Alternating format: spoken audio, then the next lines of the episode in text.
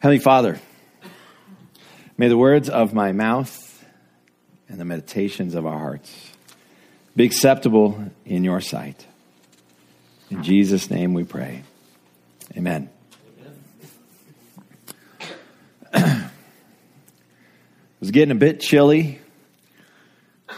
night was starting to take hold. He's out of breath. He's tired. It had been a long day. He was trying to put some miles between him and his older brother. He was in a hurry to leave. He'd forgotten his pillow at home. And why was he in such a hurry? Well, you'd be in a hurry too if your older brother was trying to kill you. And it's it's not your typical sibling rivalry. It's not like how your kids at home say, I want to kill you. He meant it. He'd been stewing on it for quite some time, and it's funny I'd use the word stew because that's how this whole thing started. His brother came home famished, and he had made up some stew. And he was so hungry, so starving, so ravenous that he gave away his birthright to his younger brother for a pot of stew. He didn't really think much of it at the time. And later on, his father knew that his life was coming to an end, that he would be joining his fathers in death. And he wanted to bless his older son. He wanted to pass along the inheritance and all the blessings. And so he called his older son, his name was Esau. He was a man's man. He liked to hunt, fish. He smelled of the outdoors. And he called his son in. He was a hairy man. He was red. That's what Esau means. And he said, Boy, I want to bless you before I die. But I want to eat some of your game before I go, before I bless you. Would you go catch some game, come back, fix me a meal, and at that time I'll give you a blessing? Well, unfortunately, as we see often in the world and as we see often in scriptures, the parents had favorites. Esau was dad's favorite, and Jacob was mom's. And mom was listening in on this conversation, and mom knew that God's promises were supposed to come through Jacob. So she thought she'd help God out. And so she told Jacob, What I want you to do is kill a lamb. I will fix it up into your dad's favorite meal. And I want you to go in and give it to your dad because he's about to bless your brother, and I want him to bless you instead. Well, mom, how am I going to pull this off? I've got soft skin and I'm not hairy like my brother and I talk funny. I don't know how he talked. We don't have video or audio from the incident. She's like, Don't worry about it. Your brother is so stinking hairy. What we'll do is we will put the skin of the, actually, it was a goat on your arms. That's a hairy dude. And when your dad touches you, make sure he touches the goat skin. And you'll dress up in some of your brother's clothes because you smell kind of like Macy's, like you've been shopping with the ladies. Spend a little too much time at the perfume counter, and you need to put your brother's clothing on. It smells like campfires and wild game and the outdoors. And so he got his brother's clothes on. They put the goatskin on him. He went in with the pot of stew, and dad ate. He was skeptical. He was, he was cynical. He wasn't sure to believe it, but he couldn't see well. And he said, You smell like Esau. It tastes like something Esau would make. Your skin feels like Esau's, but you sound like Jacob. No, Dad, I'm Esau. And he went through with the ruse, and his dad blessed him. And just as he was leaving the tent, Esau came in. And dad was full and he had prepared game. And at that moment, Esau realized that his brother Jacob had deceived dad and taken the inheritance for himself. That's why he wanted to kill him. He was so bent on killing him that he would actually, the Bible tells us in Genesis 28 that he would comfort himself with the thought of killing him. And his mother, Jacob, and Esau's mom heard this. And being mommy and believing that Jacob was the nicer of the two, she told Jacob and she said, Flee for your life, run to Haran to my brother's house. Haran is in modern day Turkey. It's quite a ways north and east of Israel. They were living in Beersheba when this happened. In the place where we want to encounter Jacob, he had made his way from Beersheba up to the north of Israel to a place called Luz. He was worn out. He was tired. He'd forgotten his pillow. so the Bible tells us he took a rock, stone, for a pillow. You know your life's bad when you're using a rock for a pillow. You know things aren't going well when you're running for your life from your brother and all you have to sleep is a pillow, is a stone. And he lies down. And at that moment, he dreams a dream. It was really a vision. He has this experience where he sees the heavens open up. And there's a song that came out of this. Led Zeppelin was there, and he wrote this song. Called it Stairway to Heaven. In your Bible, it probably says Jacob's ladder. It's not a good way to understand it. It's not a ladder. It's not like those flimsy things you lean against the house while you're precariously putting your Christmas decorations up. It, it, it's not one of those. It was a rampart. It was, it was a causeway. It was, it was something that armies would use to, to be able to forge a river. It was a huge ramp. And this ramp extended from earth to the heavens. And on this ramp was an army. You probably didn't read it that way because you've looked at too many Hallmark cards, seen too many Hallmark specials. You've seen all these cute little naked baby cherubs, and that's to you an angel. These were angels, God's army, the host, the Lord of hosts, the army of armies. And these angels are up and down, moving on the causeway, moving on the ramp to heaven. Jacob wakes up from his dream and goes, Wow, I need to get me a real pillow. Because that was weird. But he also says, Actually, I don't know if he said that part. I added that. He says, The Lord is in this place, and I didn't even know it. And because of this, I will call this place Bethel, which means holy, sacred place. House of the Lord is how it's translated. I will call this place Bethel And this is an important story for us to keep in mind, the backdrop to what we're going to read today. And for a bit, your brain is going to struggle trying to see the connection. And it's kind of like a detective story where it's not revealed to the very end how this connects to Genesis 28, the story I just told you about Jacob. But in this chapter, we're looking at the Gospel of John, the first chapter. In the Gospel of John, you may not recognize it, but it's the Christmas story. It's the Christmas story in disguise. It doesn't give you the facts of Christmas like Matthew and Luke do, it, it gives you the meaning of Christmas. You know why we're having fights about keeping Christ in Christmas part of Christmas.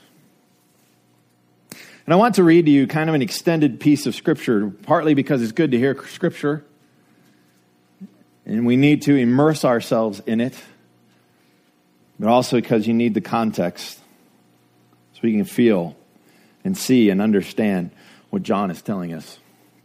In John chapter 1, verse 35, The next day, now Jesus, by the way, is not a baby at this point in time. He's grown up already, but this gets at the heart and meaning of Christmas. The next day, again, John was standing with two of his disciples, and he looked at Jesus as he walked by and said, Behold, the Lamb of God. And the two disciples heard him say this, and they followed Jesus. Jesus turned and saw them following and said to them, What are you seeking? And they said to him, Rabbi, which means teacher, where are you staying? He said to them, Come, and you will see. So they came and saw where he was staying, and they stayed with him that day, and for it was about the tenth hour, about four o'clock in the afternoon. And one of the two who heard John speak and followed Jesus was Andrew, Simon Peter's brother. He first found his own brother Simon and said to him, We have found the Messiah, which means Christ. It's not his last name, if you didn't know. It's a title. And he brought him to Jesus. And Jesus looked at him and said, You are Simon, the son of John. You shall be called Cephas, which means Peter. And the next day, Jesus decided to go to Galilee, and he found Philip and said to him, Follow me. Now, Philip was from Bethsaida, the city of Andrew and Peter. And Philip found Nathanael and said to him, We have found of whom Moses in the law and also the prophets wrote, Jesus of Nazareth, the son of Joseph. Now, listen closely to Nathanael. Nathanael said to him, Can anything good come out of Oakland? I mean, Nazareth? I was going to say Yuma, but there's some folks here from Yuma. So uh, Philip said to him, Come and see. And Jesus saw Nathanael coming toward him and said of him, Behold, an Israelite indeed, in whom there is no deceit. Nathanael said to him, How do you know me? Jesus answered him, Before Philip called you, when you were under the fig tree, I saw you. Nathanael answered him, Rabbi, you are the Son of God. You are the King of Israel. Jesus answered him, Because I said to you, I saw you under the fig tree, do you believe? You will see greater things than these. And he said to him, Truly, truly, I say to you, you will see heaven opened and the angels of God ascending and descending on the Son of Man. Did you catch the link to Genesis 28? You will see heaven open and you will see angels ascending and descending on what? The stairway to heaven. The ramp that extends from earth to heaven. He uses this strange phrase, Son of Man. He's borrowing this from Daniel, the prophet. But make no mistake, Jesus is claiming in this text to be the way to heaven. He is saying that he is the one that'll open up heaven. And I must say that this is one of the most astounding claims in all of literature and perhaps even the entire Bible. You see, it'd be interesting if Jesus said, I can show you the way to the gate to where the gate is, to where it is, to how to get to heaven. But he doesn't say that. He says, I am the way. I am the way. And you will see heaven open. Now, it's a strange story, this incident with Nathaniel. We have no clue, but uh, it has, it doesn't smack of legend. It smacks of history. Did you catch where it said around the 10th hour? four o'clock in the afternoon. You never read that in legend, do you? And at about at 3:30, Hercules slayed, you know, the dragon. I mean, you don't read stuff like that. In histories, you read about four o'clock. That's when they met up with Jesus. It's history. And John is telling us something that happened. And they meet up with Nathaniel, and Nathaniel doesn't seem to have Nazareth in high regard. Did you catch that? Can anything good come out of Nazareth. I had to make it culturally relative for us. You know, so you could feel a little bit what he felt. Because we all have those people and those places that we have a little disdain for. And he he sees Nazareth as a backwater, inbred, poor community. It's interesting. Because this whole story continues a theme that you may have heard running through the service today humble, humility. You see, what Jesus is ultimately displaying to us and what he is ultimately saying to us and what John is saying to us in this passage is that the heavens will be open for those who will be humble. The heavens will be open for those who will be humble. It's interesting. It starts with Jesus' humility. Uh, think about it. Jesus came as a baby. That means at one point, the God of the universe was a single cell. The God of the universe was a single cell at one point in time. I mean, how mind blowing is that? How humbling is that? And he arrived, and they put him in a. You guys know Silent Night, right? You know, away in a. There you go. They put him in a manger. Have you seen our manger out front? Can we go and stick somebody's baby in that thing? Come on, moms, let's try it out. what? My baby, my sweet baby? That was Jesus' crib. They hadn't, you know, they didn't have travel playpens and all that nonsense we have today. The Lord of the universe shut up in a manger, not in a luxury hotel.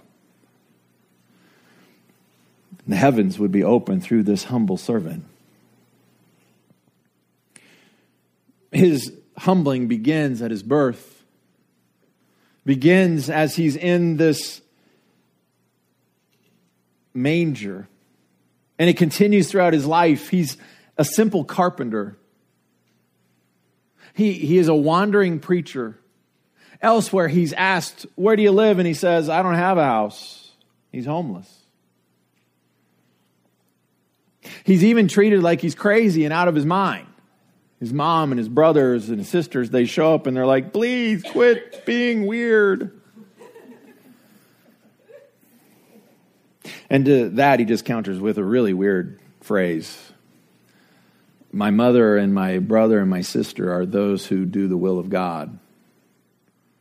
What? He was humbled in his death. Life itself died. And not gently, not peacefully in his sleep, at a good old age but violently, horrific, on a terrible, horrible afternoon. It's blood and whipped and mocked and spit and punching and beard pulling and death. He was humbled in his death. And here we start to see the meaning of Christmas. We start to understand the meaning of Christmas because what's the most powerful force on earth? What is it? You probably have several things running through your mind. You're thinking, oh man, you know, maybe a tornado or a hurricane or a volcano. I mean, those are incredibly powerful forces. But the reason those things are so powerful is because they could kill you. And death is the ultimately most powerful force on earth until Jesus came. You see, to us, death is the worst. It's the most horrific. It is the most to be feared. It is to be avoided at all costs. And Jesus comes, and he's 33 or so years old, and he welcomes death. He walks into his death. He willingly goes to his death. It tells us that the Son of Man laid down his life for his friend. Nobody takes my life, but I willfully lay it down for you. And he walks into death, even death on a cross. He humbled himself, even to death on a cross. And in that experience, he brings about the death of death by his res- resurrection. This is at the heart of the Christmas message. You're thinking, this sounds like Easter. You seem to be getting it confused. But this is why he came. This is why he's here. He came to confront and to destroy and to defeat the powers of evil. And one of those great, horrific powers is the power of death. In order to defeat death, he had to become humble. He had to submit to death. He had to experience death. He had to make it look like death had won. And because he did that, you know what happens when you, if you know and follow Jesus Christ, do you know what happens to you if you die? You become better.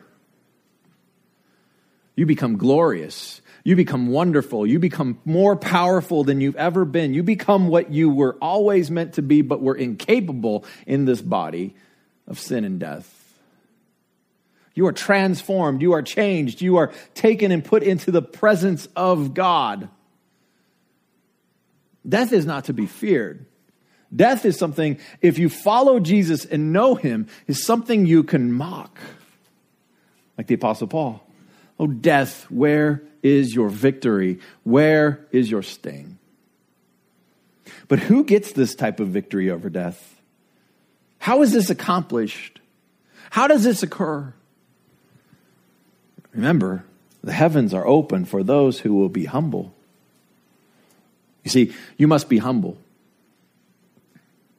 Perhaps you saw an exchange recently. It's kind of gone viral on the internet, and uh, it was an exchange that happened on The View. I don't watch The View, I just saw the video on YouTube. Uh, there's way too much estrogen on that show for my liking. And uh, there's not enough tackling. Somebody needs to get tackled on that show occasionally.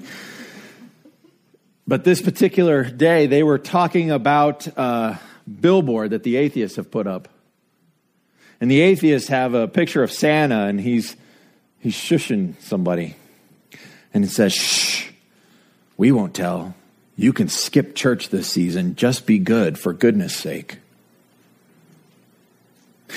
And the message was debated on The View by these ladies. And one of the gals, she said, Does this offend you?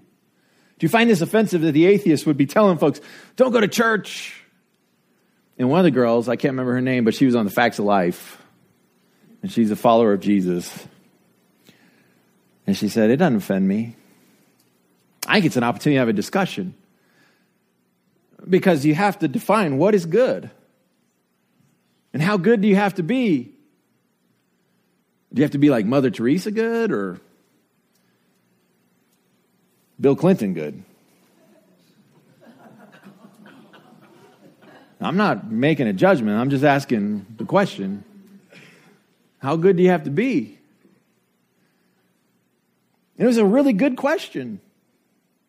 And another gal, she piped up and she's like, Well, I think, you know, they shouldn't be telling us what to do. No religion should tell anybody what to do. We should just all be able to view what we want to do and see things the way we want to see it and come to our own conclusions. And everybody just needs to quit getting all bent out of shape and trying to convert everybody.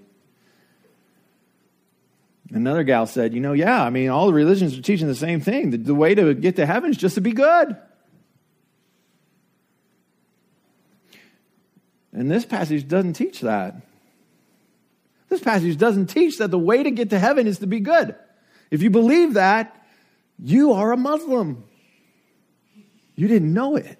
You don't even dress the part. You don't go to mosque. But if you believe you get to heaven by being good, you ain't in the right place this morning. You get to heaven by following Jesus Christ. You get to heaven by being humble. And the first step of humility when it comes to Jesus is to acknowledge and recognize you are a sinner in need of salvation. Good people don't do that. People who are trusting in their goodness to get them to heaven wouldn't go, well, I'm, I, I, I sin a little bit, but come on. It's more mistakes, really. In fact, one of the gals on The View, her and uh, Blair, I can't remember her name, but Blair from the Facts of Life, uh, they got into an exchange. And Blair was saying, you know, uh, well, what is goodness? And the gal's like, I don't know, maybe the Ten Commandments. Those would probably be a good thing. And I follow those. I don't kill anybody. I don't have uh, sex outside of marriage. I, I you know, and she's like, do you lie? And she's like, well, I guess some, probably, yeah. Well, then that's one of the ten. It is? I didn't know. I thought it was bigger ones than that. Well, I'm still good. I mean, I'm not a sinner. I mean, I don't murder people and I don't sleep around. I, I just tell an occasional lie, like Santa Claus. Uh, never mind, I shouldn't bring that up. Some of you might be lying today about that. Anyways, we'll call it embellishing. We'll call it embellishing.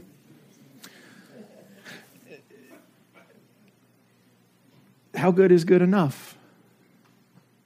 In this passage, Jesus is saying, if you stick with me, if you follow me, if you hang out with me, Nathaniel, you will see the heavens opened up and the armies of heaven will descend and ascend on me. Because I am that ramp to heaven, I am that stairway to heaven. It's a fascinating, amazing claim, and it's right here at the beginning of the book of John. It's right out the gate. Some of the first words out of Jesus' mouth. If you look at the red words, it's some of the first ones. We have to be humble. We have to say, I'm a sinner in need of salvation.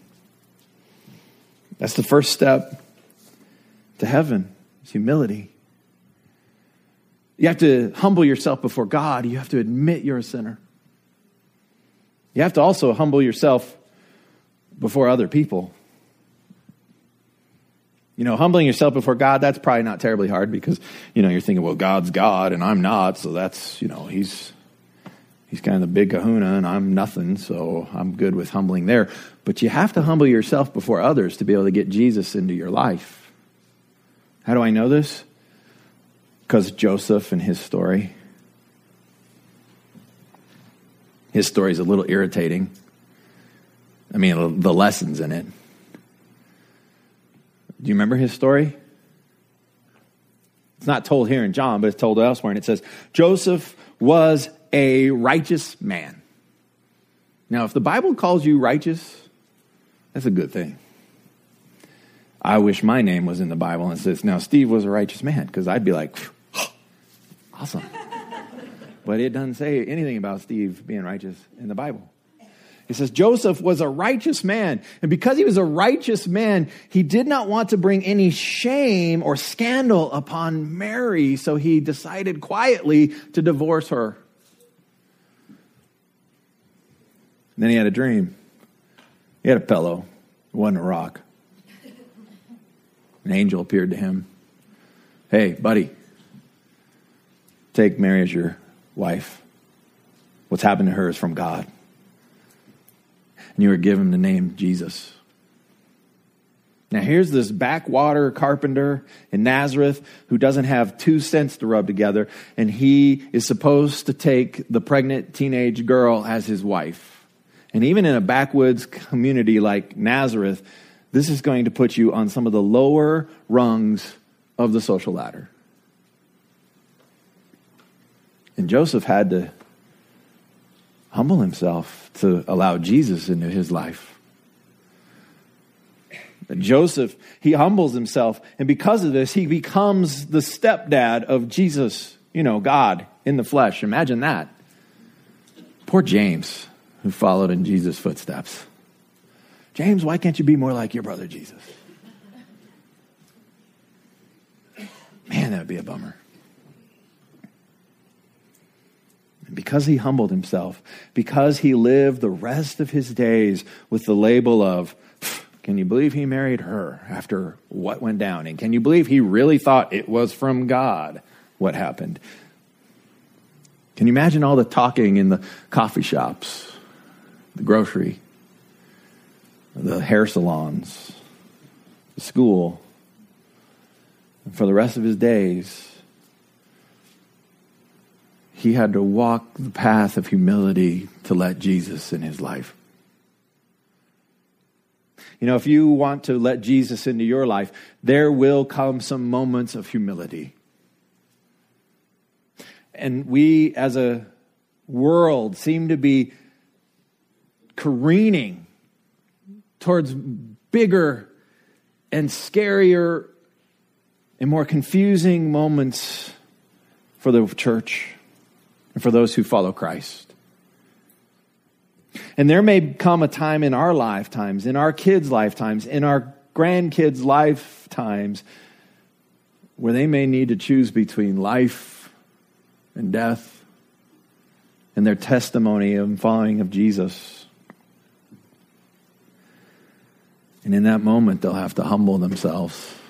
We'll have to humble ourselves before mankind. Because part of us wants to die with a machete or a knife or a gun in our hand and take a few of them out in the process.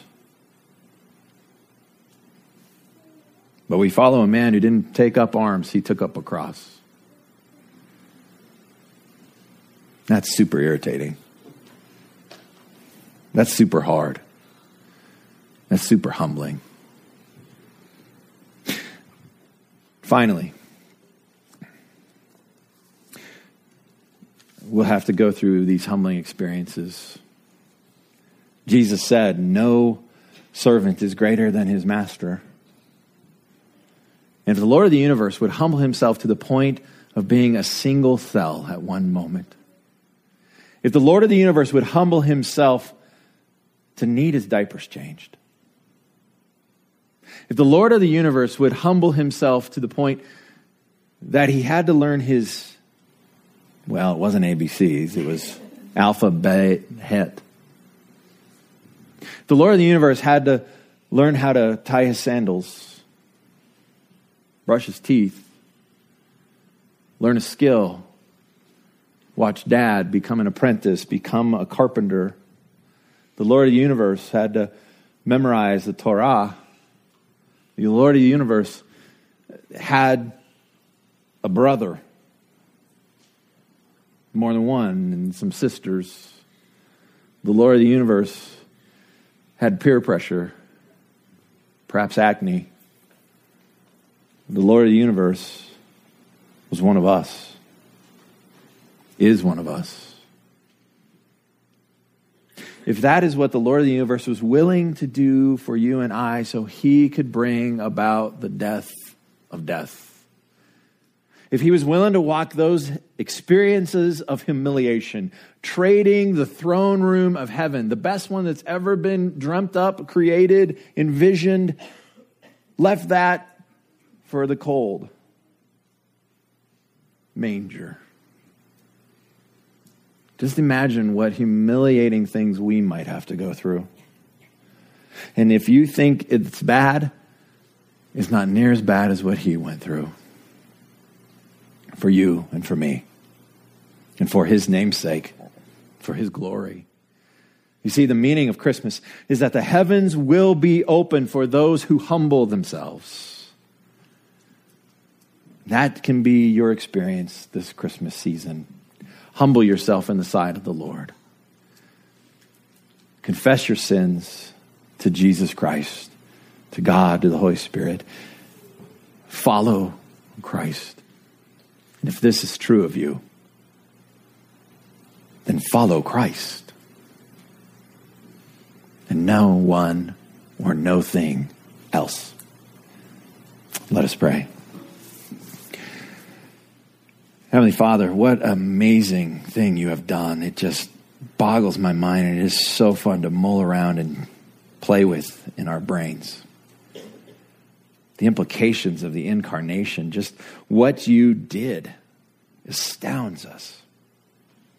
May we just be filled with the awe and wonder of the Christmas season.